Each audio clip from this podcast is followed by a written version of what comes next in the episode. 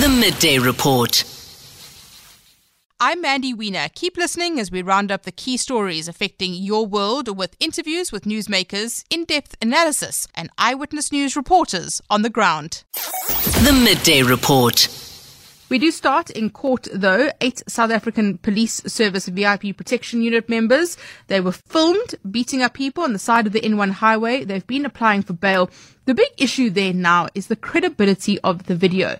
And this was always going to happen, the integrity of the video, because if they can't find the person who actually filmed the video, then the chain of evidence uh, is in concern. So let's speak to Thabiso Goba, EWN reporter who is in court for us. Thabiso, good afternoon to you. Thank you for your time today. Tell us what's happened in court and what the issue is around this video. Good afternoon, Mandy. Yes, as you said, that um, the, the, the main contention of the issue, uh, especially from the defense lawyers, is that the video doesn't pass, you know, the, a data assessment test in terms of the, we, we do not know whether this video that is in the possession of the prosecutor is the original video. So we also do not know whether it hasn't been unaltered or edited, for, for a matter of fact. And that is because, Mandy, that the motorist um, who took that video has um, has not made himself available to the state. So the motorist who took that video, we do know that he sent it to a prominent um, uh, social media person who posted it on Facebook, and it went viral. And this is why we're here now. So now the the defense lawyers have argued that, you know, until that person who took the video can actually come forward, then this video cannot be used as evidence. Now, Mandy, I can tell you that this video um, was supposed to be played in court. Um, and because this video was supposed to be played in court, um, the, those eight men had to unmask so that you know the, maybe the magistrate can actually see who's actually responsible for what and uh, and what role they played in that incident. However, um, the defense lawyers were actually successful in um, objecting to that video not being played uh, based on those um, arguments that were raised about the validity and authenticity of, of it. Uh, so Thabiso, I just want to try and get clarity on one point here because I uh, I'm a bit confused. So initially, reports suggested that the person who took the video was being sent threatening messages, and they needed to work out who was sending these messages. But if the person who took the video hasn't been identified yet, how do they know that that person is getting threatening messages, or have I misunderstood it?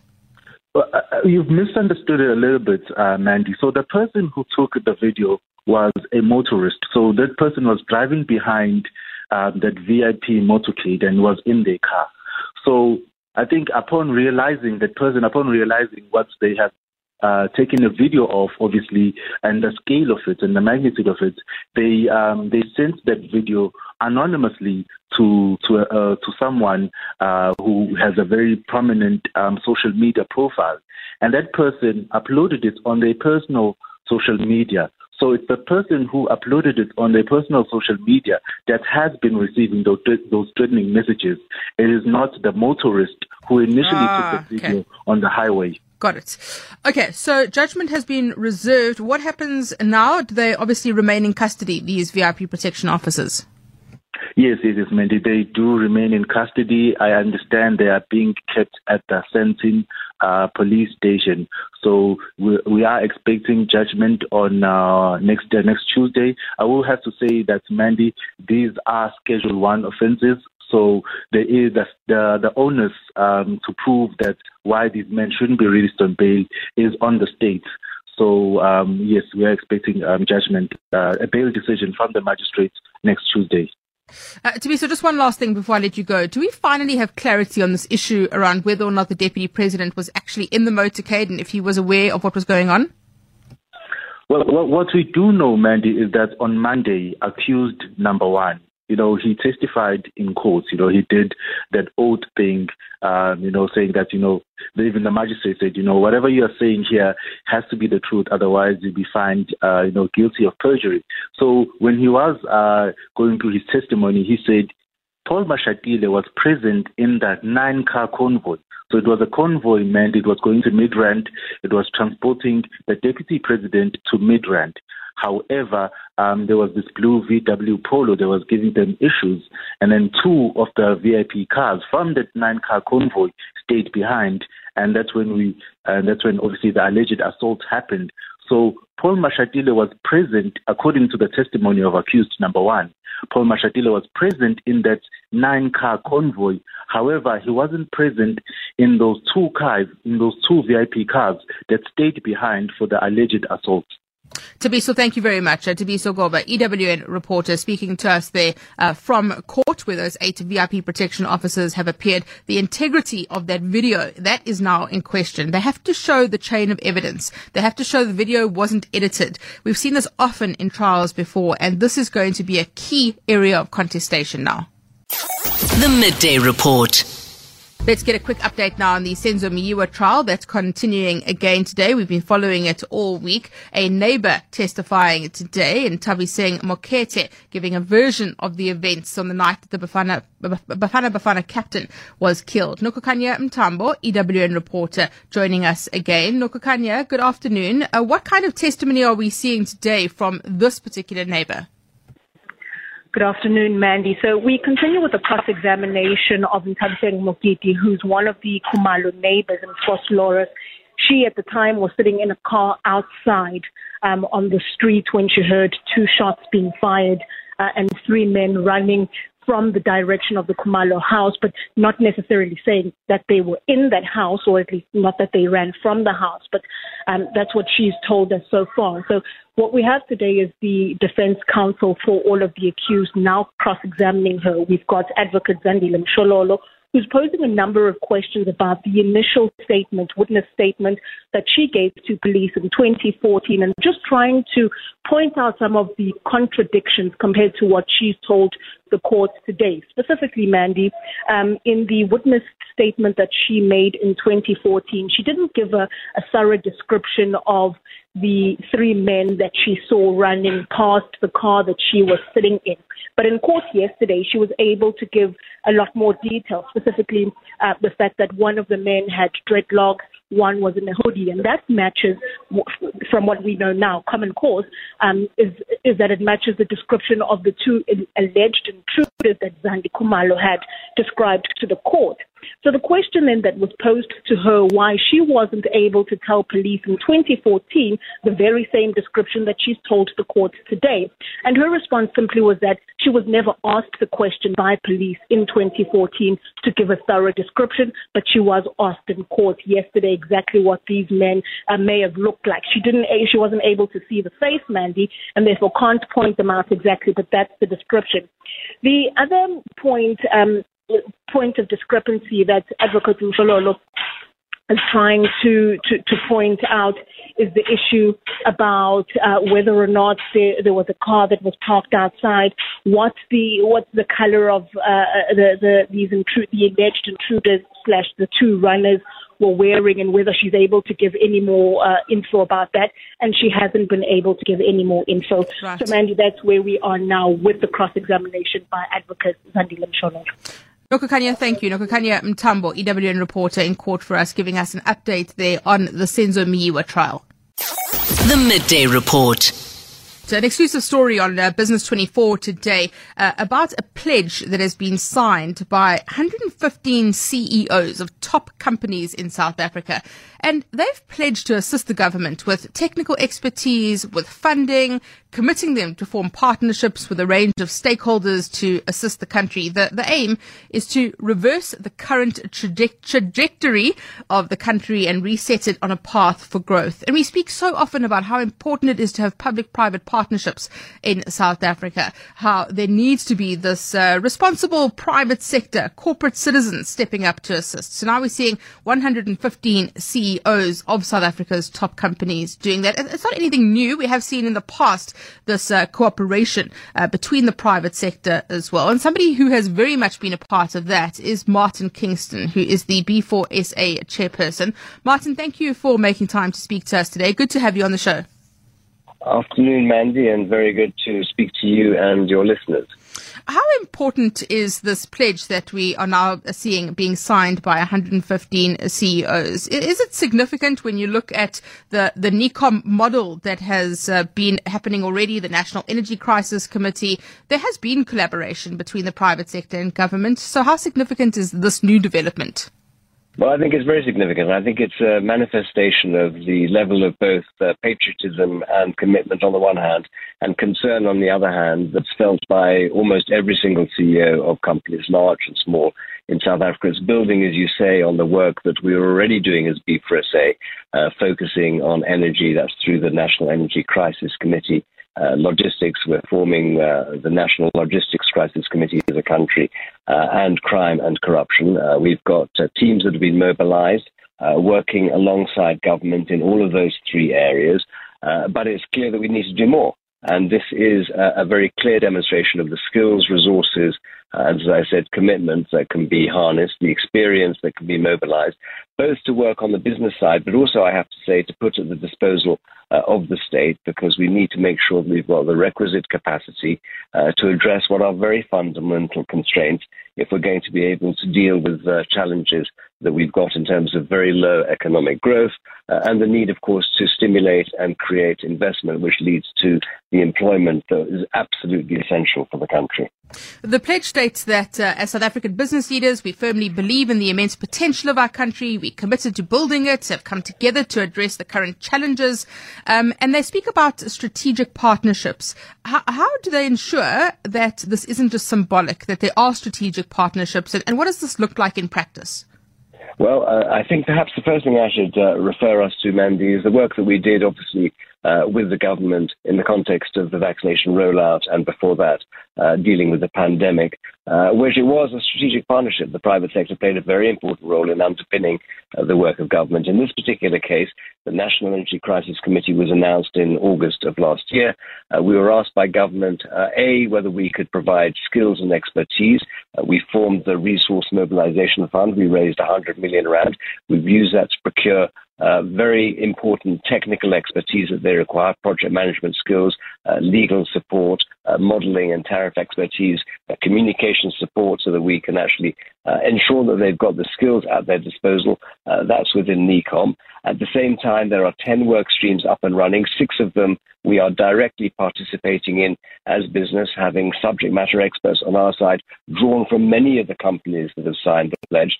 But we can do more. We're going to do the same thing, obviously, uh, in logistics, uh, and we're going to do the same thing in crime and corruption at all times, as I said, respecting the integrity of the state and the fact that we need to stay as business within our lane. But it doesn't mean that we can't be strong and committed partners. And that's not just about putting words on a piece of paper, it's about putting the skills, expertise, uh, and resources, as I said, at the disposal of these absolutely mm. fundamental challenges. And Martin, in your experience uh, through your um, collaboration with B4SA, how receptive is government to the involvement of, of the private sector? Well, they acknowledge that the private sector is an absolutely key driver of the economy. We account for some 88% of all the jobs formally and informally in the economy. Uh, we pay uh, a very significant amount of the taxes that is necessary. Uh, so we're a critical partner in every shape, size, and form. But putting it into practice, as we were discussing earlier on, is the key. And thus far, I have to say, uh, we've met with a high level of encouragement and support from our counterparties within government. Martin, thank you so much. Uh, Martin Kingston, the B4SA chairperson, speaking to us there about this pledge that has been signed by 115 South African CEOs of top uh, companies. I, I'm a big advocate of the involvement of the private sector, public-private partnerships. I think that as as uh, we always hear from the gift of the givers, Imtiaz Sooliman, who always says you can't have 7 million South Africans responsible for 60 million South Africans. I think that we need to see responsible corporate citizens stepping up in this way. And this is a, a very practical uh, stepping up by the big companies in South Africa. The Midday Report. Well, speaking of unemployment and what needs to be done to, to fix the economy in South Africa, incredible scenes coming out today of uh, Orlando Stadium in Soweto because thousands and thousands of South Africans, job seekers, are lining up at the Orlando Stadium because they are there as part of the Gauteng government's Nasi iSpani mass recruitment program. This is also a national program, but the Gauteng government very much taking ownership of it. Over 1.2 million young people in Gauteng are hoping to get employed through this campaign. Only 8,000 posts are available. Have a listen to the audio of one of these people who are out there today. Um, I'm actually here to collect my appointment letter for the solar technician that I applied on the GRCA uh, website. I'm happy a lot that I got the appointment letter and I'm looking forward to the program. So one lucky guy who got his appointment letter today. Alpha Ramushwana, EWN reporter, is at the stadium for us. Uh, Alpha, give us a sense of just how many people have actually come out there today. Good afternoon, Mandy. Well, there are over 40,000 people here at the Orlando Stadium in Soweto this afternoon, and most of them, well, all of them actually are here to collect and sign their appointment letters. Now, 40,000 people, young people, have already been employed through uh, the province's presidential youth employment initiative. This initiative aims to employ 40,000 people to place them at schools as, assist- as assistants to teachers, as general workers, uh, at schools, and uh, there's also 6,000 people who are here to sign uh, their employment letters now. They are going to be working as solar panel uh, technicians. We do know that the country is battling a load shedding issue at this moment, and the Premier is saying that these 6,000 solar panel technicians are here to ensure that government departments, government buildings are taken off the grid to ease off pressure from the national grid. Uh, Alpha, there's a bit of wind disturbance there. If you can maybe just turn yourself around. I know that you're out in the open. Um, so government says that, that they had 1.2 million young people who applied through this program. 8,000 posts are available. 40,000 people are out there today. What is the Gauteng government going to do to try and help all of those hundreds and thousands of other, other young people who've applied? What they've tried to do at the moment is that they've tried to partner up with other initiatives uh, that uh, aim to tackle unemployment, like the Presidential Youth Employment Initiative taken, has taken 40,000 of those people who applied through the Nasi iSpani uh, to place them at schools, uh, and the other, the other, the remainder of the 1.2 million who you know won't be successful. The premier did say that they do plan on on on working with the private sector to place them uh, whatever job that the private sector can do. They'll try to place them there. They did also mention that the IEC will be hosting or holding campaigns uh, uh, um, elections next year, actually, and uh, most of those people will be taken by the IEC. We do know that the IEC does need uh, a large uh, amount of people to help them through the election, so most of those people will be taken to the IEC. But what the Premier is saying is that they are engaging with the business council, the private sector, to ensure that some of these young people are taken by the private sector because surely there's not 1.2 million posts that uh, are available in the, in the province.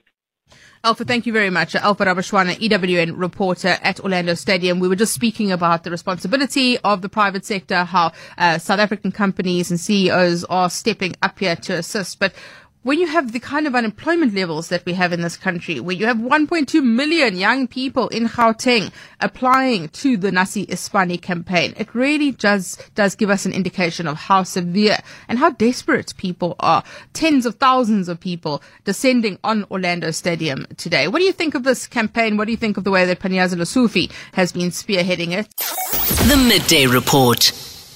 I mean, I mean, if they complain about that the video says they edited, we have the sunrise, the e-toll there. They have some cameras there. They might just go there and get the evidence again and show them. Hi, Mandy. Premier Panyaza is just electioneering. Where does the money to employ new people come from? He probably has diverted funds from other service delivery programs and Treasury keeps on telling us that the wage bill for public service is too high. Bazooka from Pretoria. Hey, Bazuka, thank you very much uh, responding there to uh, Gauteng government's Nasispan. I hope I did that better.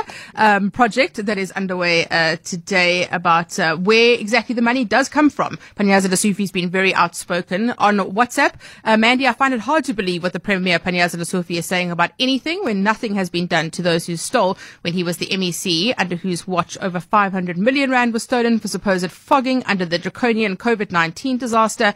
And then a Heidi on uh, Twitter saying, Hi Mandy, I don't care who, why or what, as long as people get jobs and earn money. If this is how the ANC is politicking, then let it be. At least people get jobs. Thanks for those WhatsApp voice notes and for sending uh, through your comments. The Midday Report with Mandy Wiener on 702 at Cape Talk. Brought to you by Nedbank Commercial Banking. See money differently.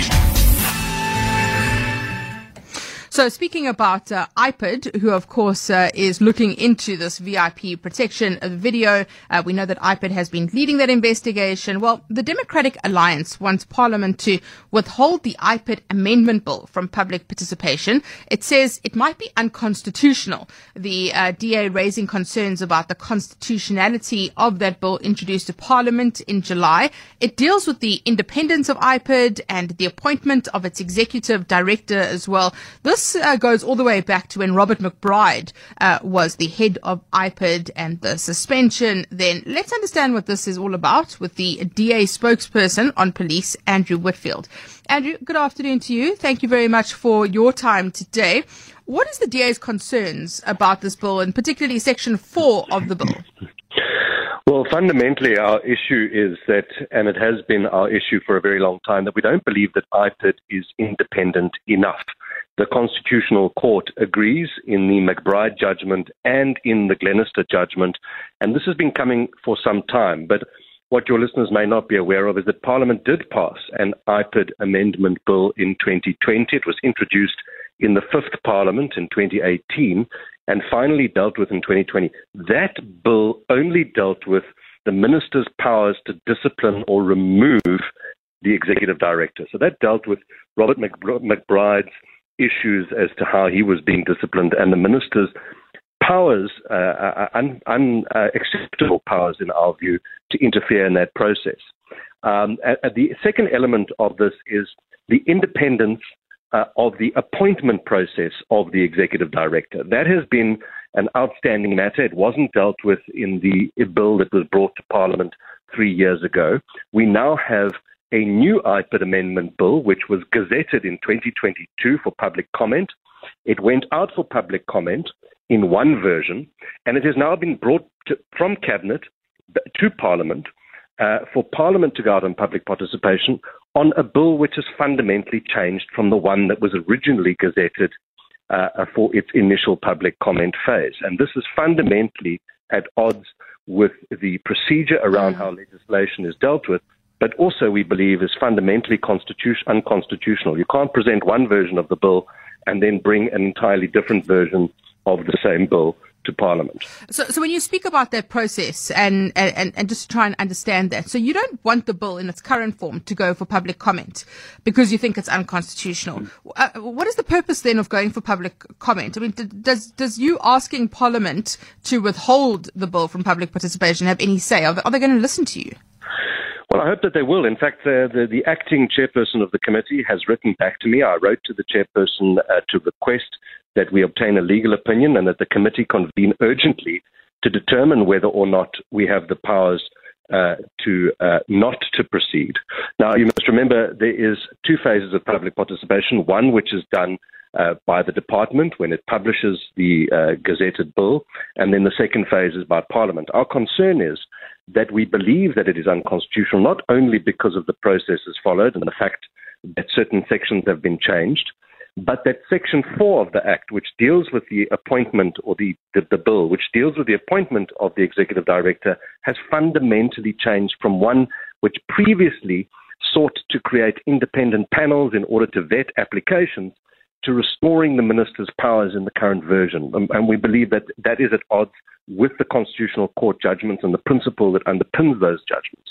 What is more startling, Mandy, and something that hasn't uh, come out uh, uh, at this stage, But the, the Office of the Chief, Chief State Law Advisor has not certified this bill. Now, you know, the rules of Parliament allow you to deal with legislation without that signature, without that certification. But I cannot recall a single piece of legislation where the Office of the Chief State Law Advisor has sent a bill from Cabinet to Parliament without sign off. Mm. And that is a major, major red flag. Andrew, thank you. Andrew Whitfield, the DA police spokesperson, speaking to us there about the IPID amendment bill. Uh, the DA wants that to be withheld from public participation, saying that it might be unconstitutional. The Midday Report. A chemical storage facility catching fire in Kempton Park earlier today. The Ekurhuleni Disaster and Emergency Management Services saying the chemical warehouse in Spartan is uh, believed to have been holding hazardous materials. Well, let's find out more now with the emergency services spokesperson in that area, Eric Moloka, who joins us now. Eric, good afternoon to you. Uh, what do we know about this chemical storage facility, this fire, and has it been uh, put under control? The fire is put under control. The fire outbreak was reported uh, last night at around uh, 23 hour 40 and uh, a fleet of uh, six stations uh, responded uh, to the fire with six by major pumpers, two major water tankers, and 22 firefighters. The fire by now, I'm still on scene as we speak right now. The fire is well contained, and uh, I can say the company, the factory, is fully damaged, is totally damaged. There are some uh, about two forklifts that they are totally bent down, and one by one of the uh, trucks that was uh, going to mm. collect the, okay. the, the chemical. Uh, Eric, what do we know about what chemicals were being contained in this uh, storage facility? I understand that some of the neighbors in that area were complaining about a, a strong odor or a smell. Um, so, what do you know about that? Yeah, this is the company that deals with the environmental uh, waste chemical. It means they are collecting uh, the used material. It is not the 100% pure chemicals, but they are recycling. It's a recycling company.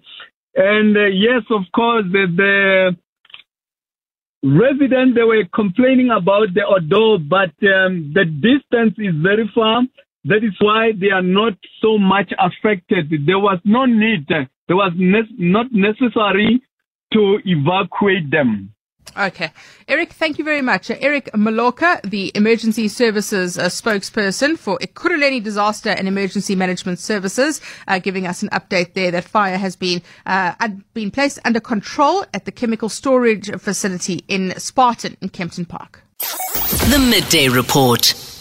Uh, the employment uh, for youth, I'm so excited. I'm actually crying. Uh, thanks to Panyaza. Thanks for uh, you know, his thinking and his positive attitude towards helping people. I'm really crying. I, am I'm, I'm so excited uh, for this youth. I love youth with all my heart, and the fact that they were denied opportunities. Uh, today, I'm grateful, and I'm actually, you know, celebrating, and I'm thanking uh, Gauteng government, especially Panyaza, to have, you know, uh, initiated this thing. The posts were were there funded and not being attended to, so we do have budget as, as Gauteng and we're excited and big ups to Panyaza. Thank you. Thank you very much uh, for that view. Celebrating the job creation as part of the Nasispan campaign uh, by the Gauteng government being led by Panyaza Lesufi. Earlier on, we played some audio of some of those uh, individuals, the job seekers who are out at Orlando Stadium today. Around 40,000 uh, Gauteng residents are out there trying to get employment. Some of them have been given employment letters uh, to be uh, solar technicians or to be teaching assistants as part of this campaign. Uh, but really what we need is to grow our economy and to, to create more jobs in the private sector as well. And significantly, we have seen this uh, pledge being signed by 115 CEOs of the biggest companies in South Africa, uh, backing government, offering to assist with uh, getting the trajectory of the economy in a different direction. Keep sending those WhatsApp voice notes. Let me know what you think. Do you think this is real job creation that we're seeing as part of this campaign? The Midday Report. The Russia Africa Summit, the second Russia Africa Summit, beginning in St. Petersburg today. Food security in Africa, that's high on the agenda. Dozens of heads of African states, including President Cyril Ramaphosa, attending there. Uh, Russia's foreign affairs ambassador saying that food production on the continent and support from Russia in agricultural technology will be up for discussion. Of course, there's lots of context here. There's the context of Vladimir Putin not coming to South Africa for the Summit next month. There's also uh, concerns around the grain deal. Uh, Lindsay Dentlinger, EWN reporter, following this for us. Lindsay, good afternoon to you. Thank you for your time today. What are we expecting from this uh, this summit, and, and what are the key issues to look out for? Good afternoon, Andy. Well, it's a, a massive summit from what uh, one can tell from afar, the many presentations, exhibitions, uh, and the opening remarks from Vladimir Putin, uh, really making very, very big promises uh, to African nations who are present. It seems to be a little bit unclear exactly how many heads of state there. We are getting conflicting reports, uh, but a lot being said about the fact that some of them um, might not have been so keen to travel there, that there are certainly um, fewer uh, heads of state than there were uh, at the first summit in 2019. But so far, Putin, as I said, making big promises to Africa, including, uh, Mandy, uh, promises to deliver up to 50,000 tons of grain to a number of countries, the one closest to us, of course, being Zimbabwe, within the next three to four months, free of shipping charges. And Putin says this is to make up for Russia withdrawing from that grain deal. And of course, he's gone on to once again accuse the West of lying uh, about the reasons why Russia has withdrawn from that deal and saying the figures actually show that Africa has benefited very little from that deal. But he's promising to make it all up to Africa, not only uh, in the food sector, Mandy, uh, but all kinds of areas of cooperation, uh, which he says uh, Africa must really build on the collective history uh, of anti-colonialism, uh, and he is going to help Africa establish this new world order, saying Africa needs Russia and Russia needs Africa, Mandy.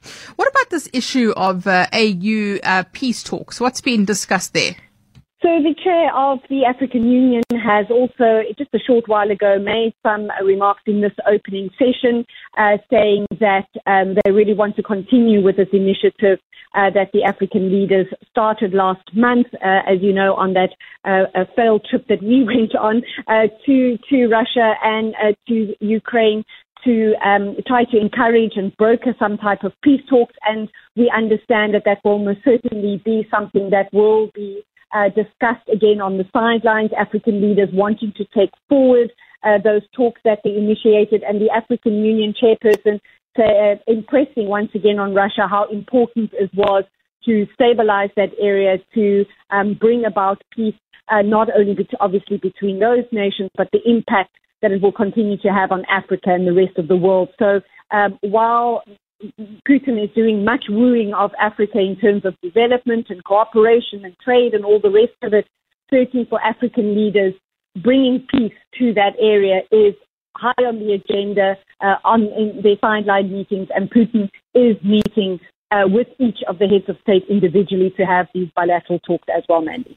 Lindsay, thank you. Lindsay Dentlinger, EWN reporter, speaking to us there about the second Russia Africa summit underway in St. Petersburg today. Food security, that grain deal, uh, peace talks, all of that is significant. And don't forget, of course, that our former president, Jacob Zuma, is also in Russia uh, somewhere at the moment getting uh, medical treatment. Don't forget, forget about that. And so Ramaphosa is there to attend the summit too. The Midday Report. Mandy, uh, speaking of Russia, uh, on a lighter note, I think this time around there's good news, ne? Because I haven't as as yet heard of the stranded journalist, and I'm just wondering that uh, some of those that were stranded, did they again go? I wonder. Hey, you just heard Lindsay Dentlinger, right? She's gone, she hasn't gone with because I think that uh, everyone's scarred from that experience of sitting on the tarmac in Warsaw for, for two solid days. Um, so I'm glad you can see the silver lining here.